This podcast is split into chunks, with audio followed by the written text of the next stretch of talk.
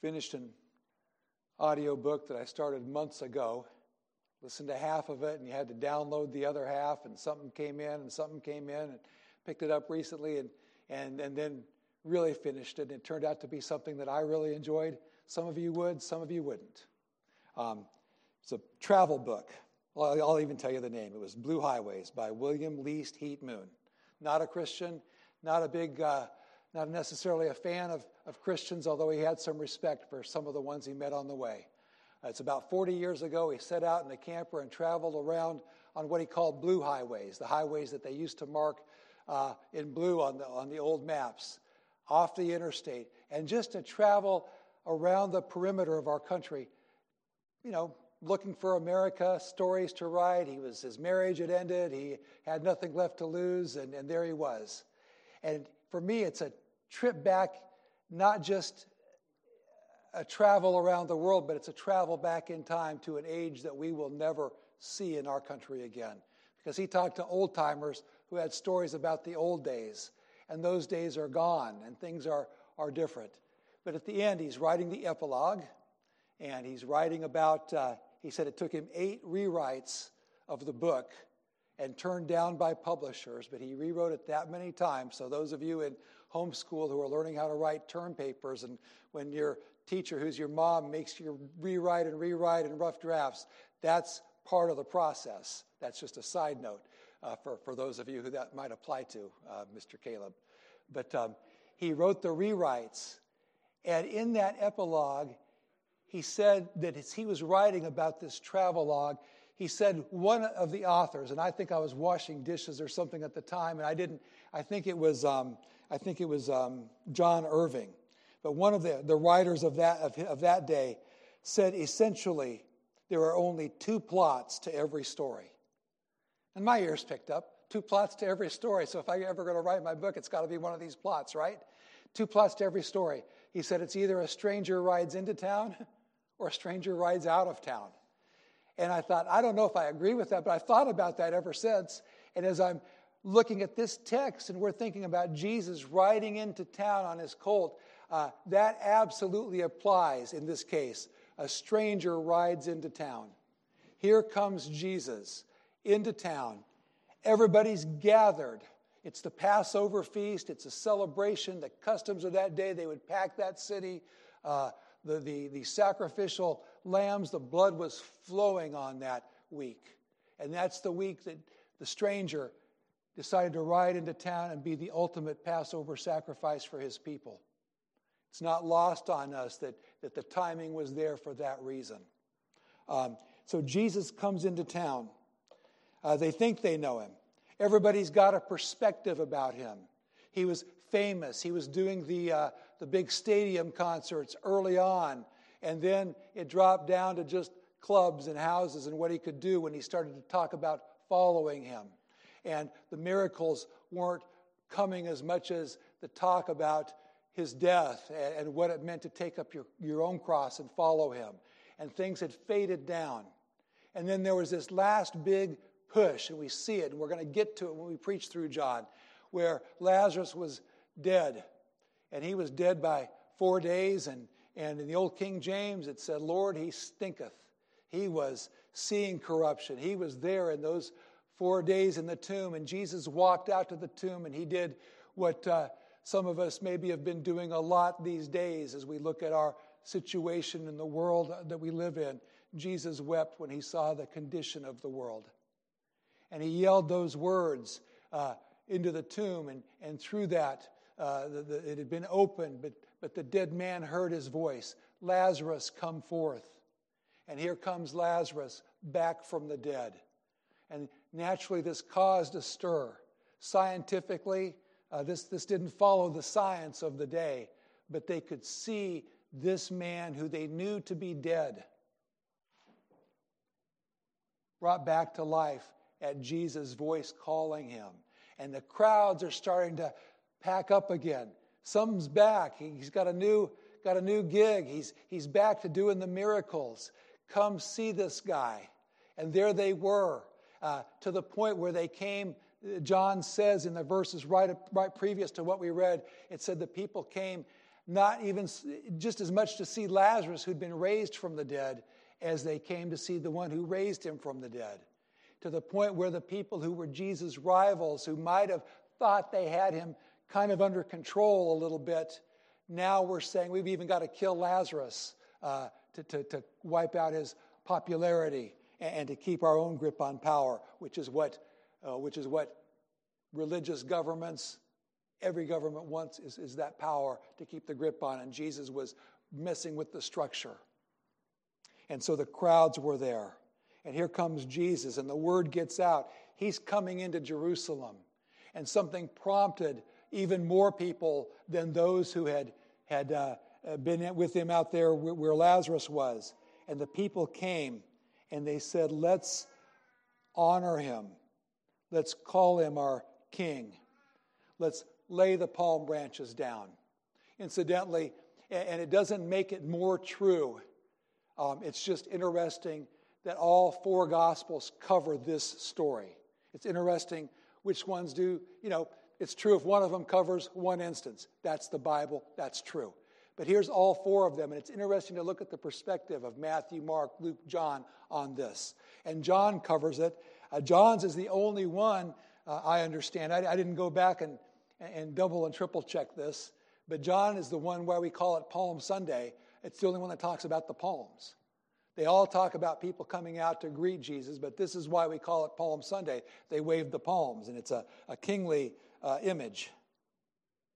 But Jesus is coming into town. Here come these people. He's riding into Jerusalem at the height of the Passover feast, not on a white horse. He's not riding with the same uh, attitude as he's going to be riding when the second coming happens.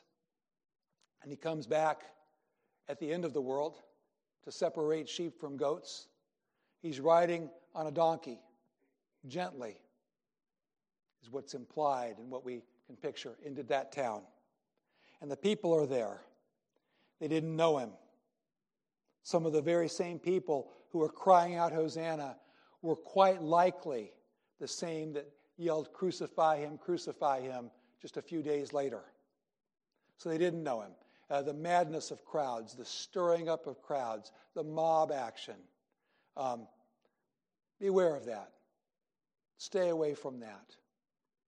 Don't let fervor grip you, any kind, uh, and take control of your emotions. There's a Christian company that puts out little bobbleheads of Martin Luther and, and little pictures with cool quotes of, of old reformers, but they have a whole line of, of clothing and bags and t shirts out that says, Don't follow your heart. uh, and that's right. Well, these people, uh, some of them uh, no doubt, were people who came to Christ. Some of these, uh, no doubt, and, and, and many of them, the same ones calling him king and praising him as king, did not buy them a ticket to heaven, and he was turned on in short order that week. But we want to say, who is this stranger? This one that was unknown by the adoring public. Who was Jesus? What was he doing?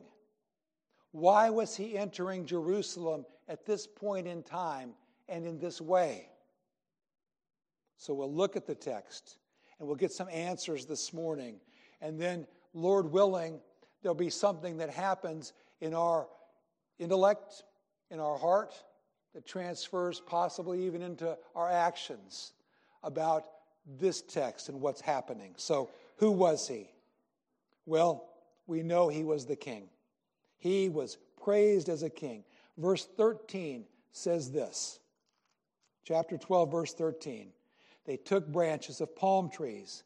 They went out to meet him, crying, Hosanna! Blessed is he who comes in the name of the Lord, even the King of Israel. Theology 101 says this Jesus has three offices Jesus is prophet, Jesus is priest and Jesus is king. And you want to look at Jesus and his life and work, look at Jesus, how he functions, and you might even, as you read in your own private, personal Bible reading, look at Jesus and say, is he operating here in his capacity as prophet? Is he being a priest? Is he being a king? Combination of both. But think of Jesus as ultimate prophet, ultimate priest, ultimate king. He was riding in, and this was his day to be honored and lauded as the king. One of the other accounts where they said, Hey, disciples, shut these people up. They're making a scene. And Jesus said, You know what? If these people didn't cry out and praise me, the rocks would cry out. This is my day to be honored as king. And Jesus was a king. Every other gospel account makes sure Jesus is identified as king in this moment. In Mark, uh, has them saying, Blessed is the kingdom of our father David that is coming. He was coming. They said, Here comes the kingdom of our father David, their greatest king, the glory days they longed for. In Matthew, they said, Hosanna to the son of David. Everyone knew that it wasn't the son of, of David Sudlow or David Kuiper or David Hutchinson. They knew who the David was. David, King David. And they said, This is the son of David. Hosanna to him, honoring him in his kingly line. Luke inserts the word king between blessed is the one who's coming and in the name of the Lord. So they all talk about Jesus as king as they all recount this incident. Jesus is and was king. Philippians 2, verses 6 through 11.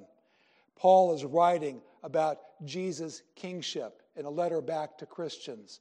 He's telling us to try to be like Jesus, and he says this Who, though he was in the form of God, did not count equality with God a thing to be grasped, but emptied himself by taking the form of a servant, being born in the likeness of men. And being found in human form, he humbled himself by becoming obedient to the point of death, even death on a cross. This is Jesus the King. Jesus, who is equal with God, equal glory, because he's the second person of the Trinity Father, Son, Spirit. He counted that not something to be held on to, but he came down here and he sure didn't look like a king. Paul goes on to say this Therefore, God has highly exalted him and bestowed on him the name that is above every name, which we understand from our reading of Scripture is Lord, the name that's above every other name so that at the name of Jesus, every knee should bow in heaven and on earth and under the earth, and every tongue confess that Jesus Christ is Lord to the glory of God the Father. What do you do, or what did you do, when there was a proper understanding of a king's power and authority? Not talking about tabloid British stuff from today, talking about kings in the olden days. Uh, picture if you see an old, I don't know if the Errol Flynn version of Robin Hood has it, but when, uh, but, but, but some of those movies do, and they found out when Richard the Lionhearted was among them fighting, and when they discovered him as the king, what did they do? Properly, they bowed down to the king.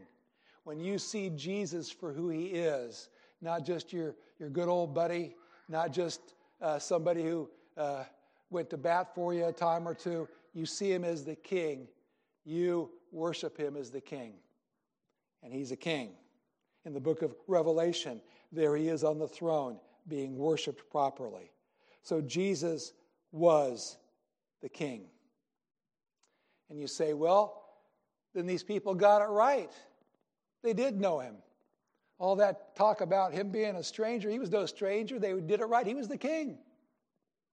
Didn't they see that? Uh, well, they saw it, but they didn't see it. They didn't understand what a king looks like if that king is the God who created everything. And they didn't understand what that king would look like if that God who created everything took on himself the form of a, of, of a man and came down and was lowly and didn't lord it over people here, uh, but served and lived and came to not to, its Bible says, not to be served, but to serve and to give his life as a ransom for many. So, yes, he was the king. Yes, they were calling him a king, but their idea of king was different than God's idea of king. And it's that way with a lot of things. They were right. He was a king. What does one king traditionally do? Has the power over life and death. And what did this king do? What had he just done that made them notice him again? He had just given somebody life that had been dead. That's what a king does a power over life and death. This king is a king who gave life. In our life, we have people set up. We don't call them king or your highness unless we're being sarcastic. Uh, we don't do that, but we have people set up in our lives, I'm afraid, that shouldn't be kings and lords over us, but they are. How many husbands or wives have been beaten down or have been raised up by their spouses to whom they've granted unholy sovereign power? Some people I know in a marriage, she's the walking dead because the person she gives her kingship to uses that power and verbally abuses and beats her down. I've seen it happen more to men than women in my life because I just work with men more than women. But it's that way. And we look at things and we let people be our sovereign and we say, This is what's going to give me life, this job, this income, this amount of, of money in my account. This is going to be my king and my sovereign. How many Christian parents have had their lives controlled by the actions or threats of their godless kids who themselves have a different king, a godless culture? And things happen in homes, and we are on eggshells and we worry about what will happen. And all of a sudden, King Jesus is replaced by King status or King peace and quiet on the Western Front. It's a hostage situation sometimes, even within families where we've allowed status that only Jesus should have. Someone says, If you don't affirm me and tell me I'm great and right in every godless endeavor, then I'm going to go off the deep end and embarrass you and cause you grief. And you say, All right, you set the temperature in my house and my family when there's only one person, one being to who we should give that authority, and that's King Jesus. Man said to me one time, I've given up on seeing my daughter come to Christ. Right now, I'm just trying to get her to play nice in the sandbox. And he was in agony as he said that, knowing that one day her days in the sandbox through corporate everything uh, would result in her leaving the sandbox and going into eternity without Christ. He'd given up. And my job was to say, don't give up. Just don't let her be the queen of your life. These people knew when they said King Jesus, they knew what the Roman emperor was capable of taking life or granting life. Jesus had just granted life to somebody who had died. Lazarus, come forth. He is the king of life and death.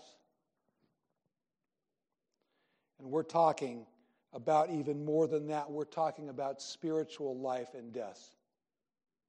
Do you know what Hosanna means in the Hebrew? See, I thought it meant, you're great, you're great, you're great. Hosanna, Hosanna, Hosanna, you're great, you're great, great. It means save us. Save us, O King. And they were saying, giving that glory, laud, and honor, save us, O King. And what they were doing is quoting Scripture. They were quoting Psalm 118, verses 25 and 26, which says from the psalmist, Save us, we pray, O Lord. O Lord, we pray, give us success. Blessed is he who comes in the name of the Lord. Hosanna, blessed is he who comes in the name of the Lord. And they treated him like the king who could really do what they were asking him to do, and that's our God. But they were so wrong in the kind of king they thought he was. He was limited in their minds, limited to this sphere. And we know there's so much more than this. Thank God there's so much more than this. And yet, thank God for this. Because there's some good things going on too. I was thinking as I was watching a little bit of opening day, and I, I thought of Gordon, who's had so many opening days and who was so excited for it on Wednesday. And boy, Aaron Judge, first home run out the bat. And, and I saw that on, the, on my little phone, and I said, Well, Gordon's out there happy, along with all those other Yankees. Um, thank God for things like that. Thank God for a day like today where the sun shines. But boy, if you have to have stuff like that and only stuff like that, if the cake you're baking has to be just right, and sometimes it is and sometimes it's not, if the money works out or doesn't work out, or you get the praise or you get the attention, all that stuff. Well, this is the earth we live in, and I'm not saying don't live in this earth, but boy, your king is bigger, and there's things going on that are so much bigger than this earth. And this will keep you grounded from getting too high when you don't need to, and it'll keep you from getting too despairing when you also don't need to. You're a Christian, there's a king. We like our king who's involved in this earth, but this king transcends all of this. And so does your soul, and so does your destiny, and so do you. There's a spiritual world which transcends and supersedes and overwhelms the things of this world. There actually is water that if you drink it, you will never thirst again. There actually is. King Jesus said so, and he told us what it is, and we're going to get there in a few weeks as we look through John. There actually is a door that leads to heaven, not just to another place on earth. There actually is a death that is eternal, and there actually is a life that is everlasting. And there's more than just this. And we don't despair and we don't hate this, and we want to take care of this, and we want to do what's right in this world, and we want to we want to grow things and we want to make things nice and, and better than what we found them as a picture of what God's going to do. But there's more than this. And if you get so locked into this, I'm telling you, you, you either have to be blind, I guess you have to be blind, to not ultimately let it lead you to despair. There's a spiritual which transcends this physical.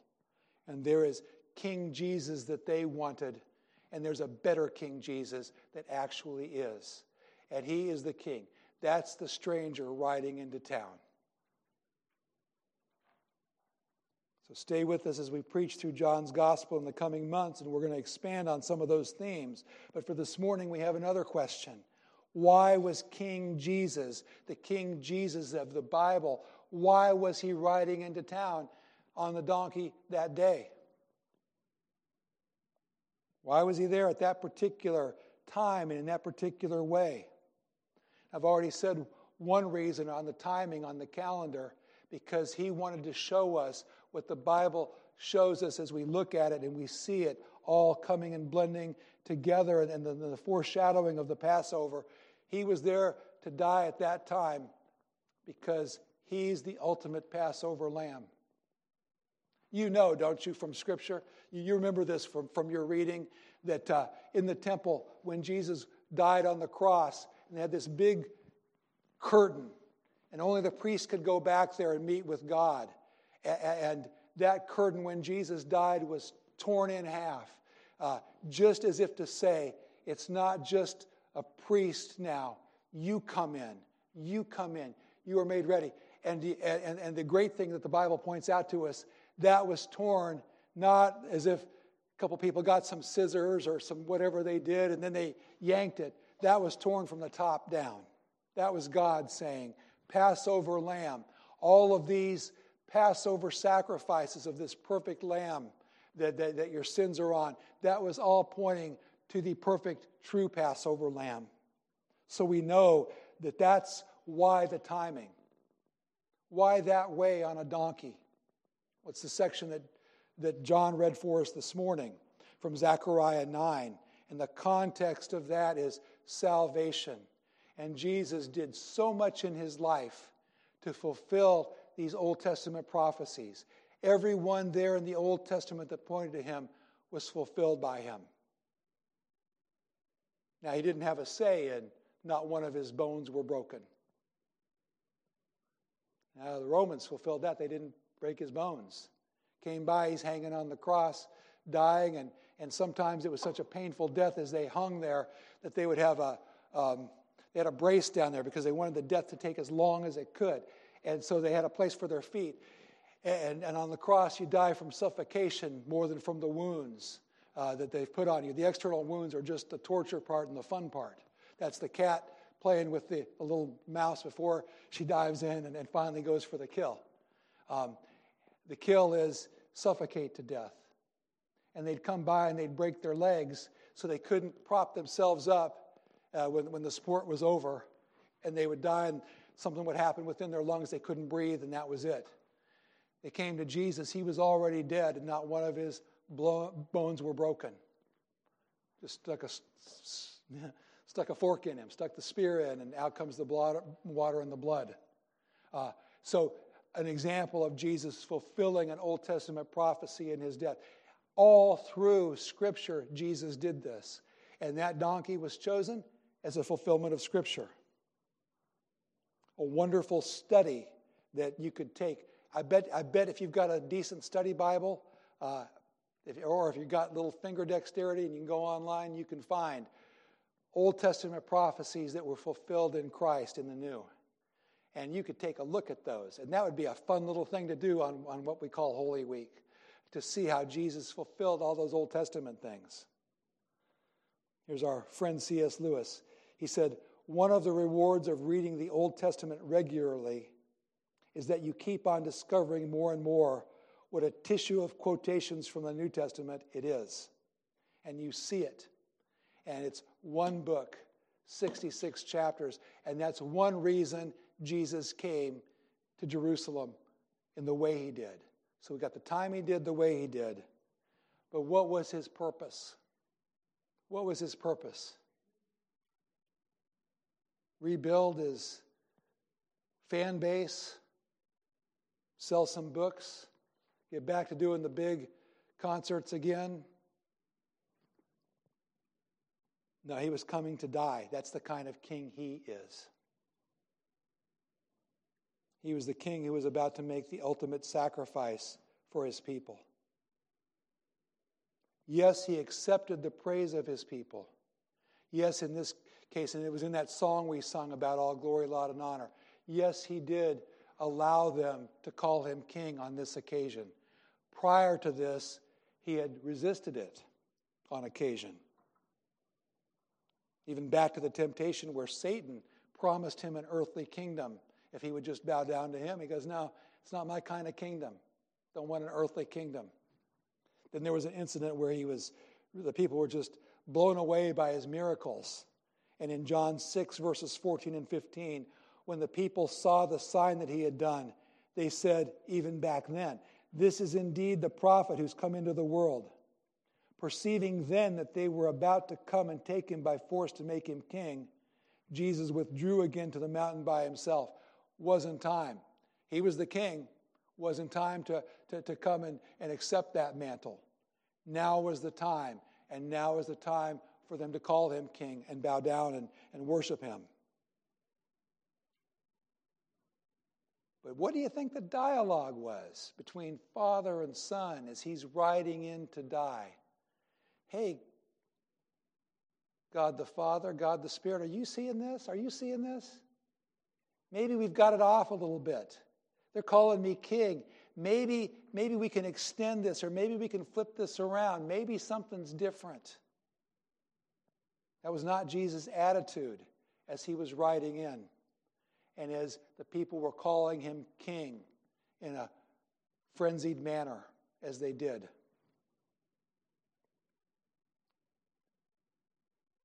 Luke's account tells us of Jesus weeping over the city as he approached.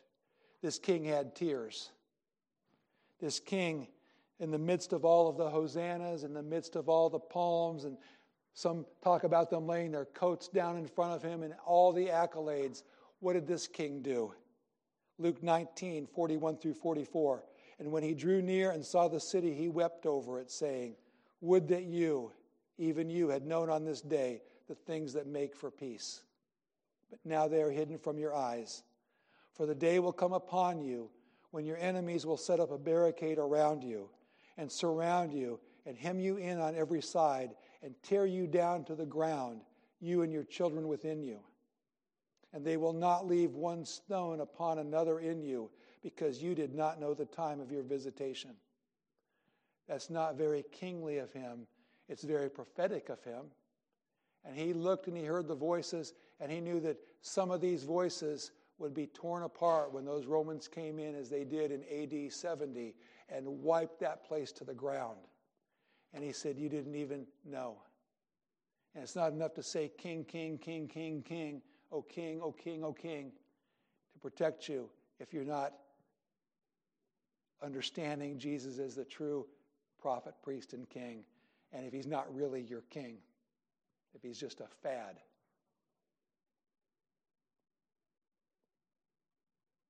King that can only weep because he cannot def, you know, defend his people from destruction. Was Jesus crying because he was helpless? Or is it a different kind of king? That's the question.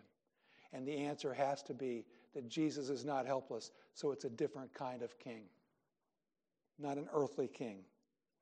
He's a king grieved at those who reject him. And John wrote that gospel after Luke's, and he didn't correct any of that. He didn't say, here's what really happened. He accepted Luke's gospel as truth, and he added a perspective and gave us a, a, a broadening picture of it. But he didn't correct it. This happened.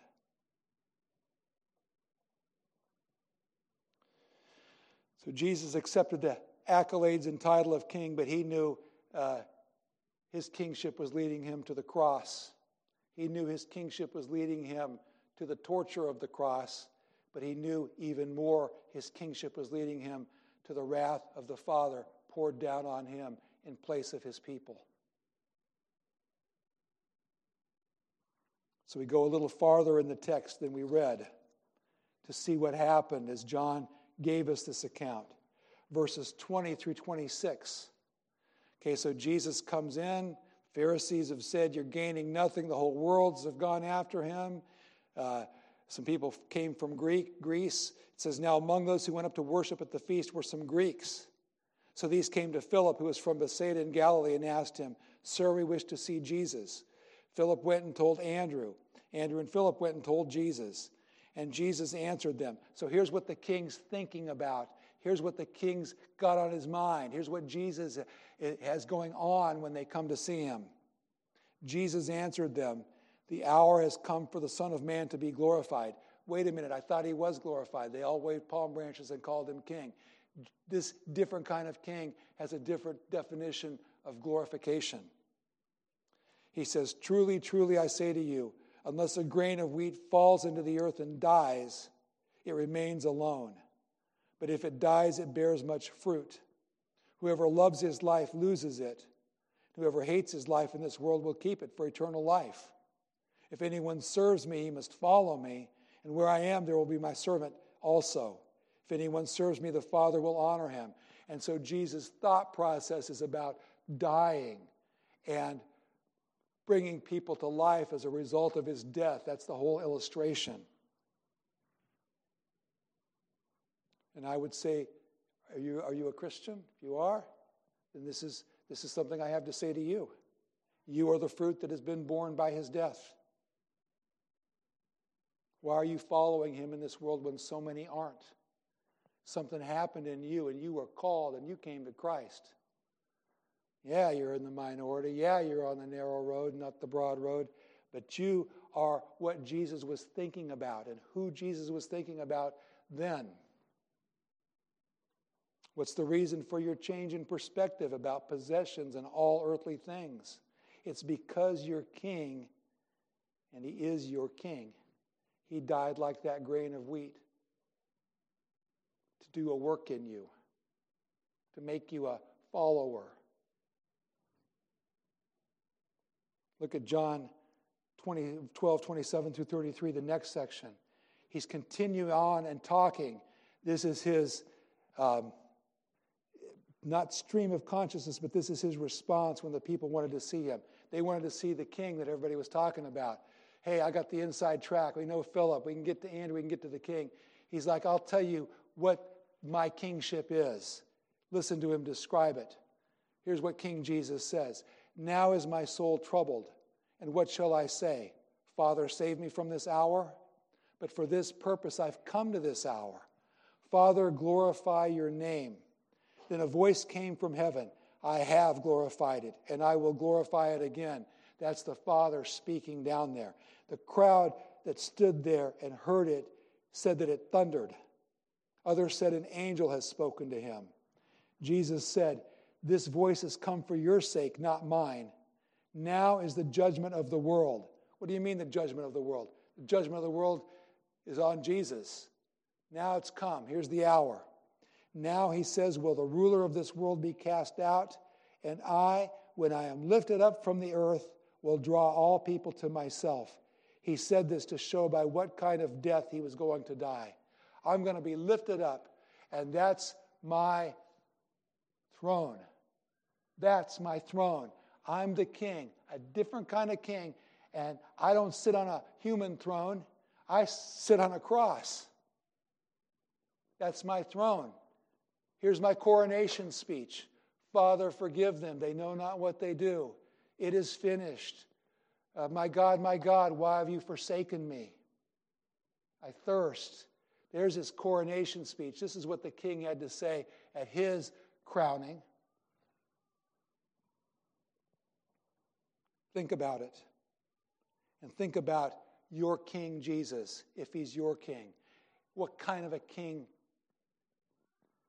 do you worship? Song ran through my head.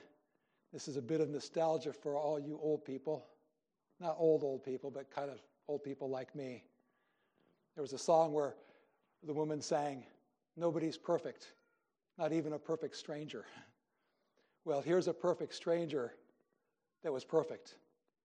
And Jesus was like every one of those lambs in there, except he was better those lambs that were being sacrificed to point to forgiveness of sin, they had been inspected, they'd been looked at. They were the healthy ones, they were the valuable, the good ones.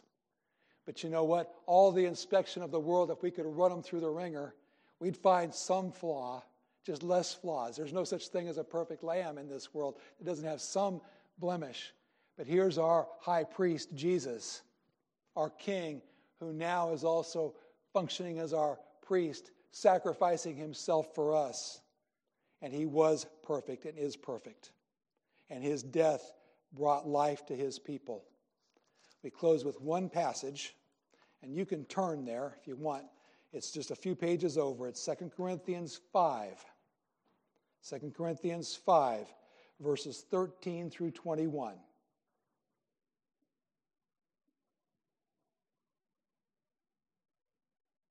Second Corinthians 5, verse 13. Paul's writing God's words, God breathing it out, and he's writing it to the church in Corinth there. He says, For if we are beside ourselves, it is for God. If we are in our right mind, it is for you. For the love of Christ controls us because we've concluded this that one has died for all, therefore all have died. You've died in Christ.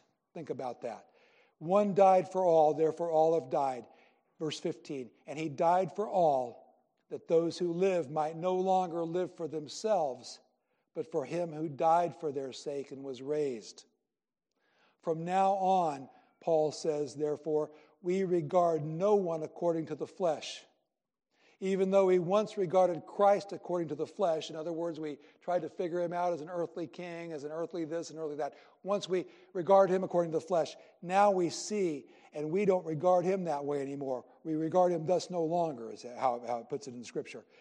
Verse 17 Therefore, if anyone is in Christ, he's a new creation. The old has passed away, behold, the new has come.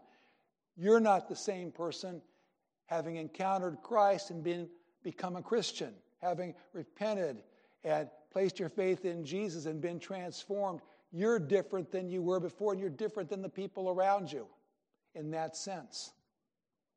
All this, verse 18, is from God, who through Christ reconciled us to himself and gave us the ministry of reconciliation. That is, in Christ, God was reconciling the world to himself, not counting their trespasses against them, and entrusting to us the message of reconciliation. Therefore, we are ambassadors for Christ, God making his appeal through us. So when we say evangelize, that's not just something to get a little star next to your name in heaven on some board somewhere. It's because you're an ambassador for Christ. You represent Christ. He's reconciled you to Him. And now you can say to people that you know and love as you pray for them, Jesus is our only hope. Sick of this world? Well, I'm sorry you're sick of this world, but I've got an answer for you. There's a better world and a brighter, and you see Jesus, the world even looks a little better because you know what's going on. We're his ambassadors. And Paul says, We implore you on behalf of Christ, be reconciled to God. And then this wonderful verse that sums up the gospel in, in this one verse 521 For our sake, he made him to be sin who knew no sin, so that in him we might become the righteousness of God. And that's what puts you into God's kingdom. He's a king, he's got a kingdom, he's got some royal subjects, the people he came to save. You, if you're a Christian. Quick application. I wrote, Don't go back on the chain gang, because I had that band in my head that said that about perfect strangers. Don't go back on the chain gang. These people, it's like they're slaves to the world. They get an afternoon off. They get to go out and praise Jesus as King. And then they run right back and they're back in their slavery. All that moment was gone. And, and, and so they did that at one time. It's like people who come to church every now and then and uh, on an occasion and, and, and they haven't done what? It's actually maybe doing you more damage than, than, than, than not. Don't go back there.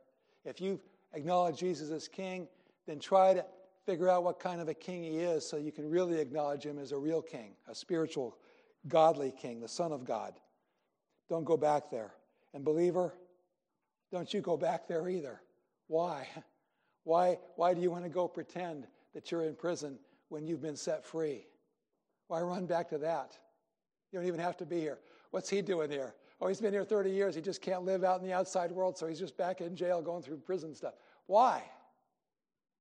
You're free. you Been set free. You can live for God. And finally, I just put this because I told these guys this morning, and Tito told me a sad story. I said, Tito, I feel like crying. And Tito says, Let me tell you something. and it's worse. Uh, don't despair of this world. Don't despair. It's easy to despair. It's easy to despair when we see this. Uh, how do you how do you function? I, I, I, it's been a long time. I, was in seminary. I went with a pastor who was allegedly trying to train me, and we'd been through hard times with uh, losing a child with a miscarriage, and, and I, I'd known the grief of that. And this pastor took me with him to comfort this couple who'd lost a child with a miscarriage. And I've never heard such terrible things. He goes, Well, at least you have your dog, he said all this stuff. And I'm in training, quote unquote. And I am, what's going on here? And I caught that young couple at church yesterday, and I said, Listen, here's what I couldn't say yesterday. And I had to be loyal to the pastor who was, you know, but I said, I've been through this pain that you've been through. And, and it hurts, and I know that. And that young man said to me, he said, It's hard for us. He said, But I don't know how the pagans do it. I don't know how people who don't know the Lord can get through the grief that we're going through. But we have the Lord. And I said, Come here, tell this pastor this. This is what he needs to be saying to you. And no, I didn't say that. But listen, don't despair of the world. There is hope. There is another side to this. There is something coming for the Christian, and it's good. Jesus did say, I go, I prepare a place for you. If I come again, I'll receive you to myself. Where I am, there you will be also. Driving in my car and just hitting random, just looking for the right song, you know, random, random. I have a list called best. Not that, not that, not that, not that, not that. And then one came and it made me nostalgic and, and in, in a teary way, it brought tears to my eyes, but it was one Grandpa Sorensen always liked. If you're going to play in Texas, you got to have a fiddle in the band. And I thought about Grandpa liking that song and listening to that in his old blue pickup truck. And I thought, I get to see Grandpa again. Grandpa is in heaven worshiping God. That grandpa whose house I was out at, who, who told my mom about Jesus, who, who told me about Jesus, uh, grandpa's dead, but he's not dead and never to be seen again. I'll see grandpa even in a better way. I'll be even a better grandpa there than here because there is hope in this world and there's nothing that can take away your hope. If you're saved, and we're going to get into this uh, as we start the men's group going through this little thing by Packer on uh, the, death, the death of death and the death of Christ. We're going to go through the, his introduction to that. But he's talking about that, and he's talking about uh, the whole point is since it's God who saved you, you can do nothing to unsave yourself. And there is hope. There is hope, and, and there's good things that we can come along and encourage each other when we're down because we can remind each other of the hope that's there. And that phrase that, that, that John read, the prisoners of hope, we've been set free. And so I would say, as we've talked about a king, a king who's going to a cross to die a terrible death on our behalf. As we think about that, as you read the headlines and you think about death and destruction and despair and gloom, and, and there's a whole industries in this world just trying to make people scared. Because, as we like to talk about, fear equals control, control equals power. Ah, they can't control you and they can't have power over you because they can't make you so scared because you know who's really in charge. And the one who's really in charge took on flesh and died on a cross and took your sins on himself so that you could have righteousness of Christ. And that's what we have. So, had a professor in seminary, Roy Taylor, he'd go, It's time to quit, and so we will. and that's what we'll do. But you take these thoughts and you don't, you don't stop thinking about God just because the service is over. You take it, take it with you this week. Don't despair of the kingdom. Let's pray. Lord, thank you for salvation. Thank you for Jesus. Thank you that Jesus is a king. But what kind of a king? A king who died for us to bring us into the kingdom. What a king that loves us. Thank you for Jesus. Thank you for this week that uh, some people call Holy Week. We know that every week of the year is Holy Week and it's Holy Year and it's Holy Life, but we thank you for this week where there is a little extra emphasis, even from the surrounding culture, uh, about uh, Easter. And we get there through the death on the cross, through Good Friday, and we thank you for all of these things. And, and we thank you for Jesus who died for our sins who really lived, really died, really rose again, really ascended, and is really coming back. In his name we pray. Amen.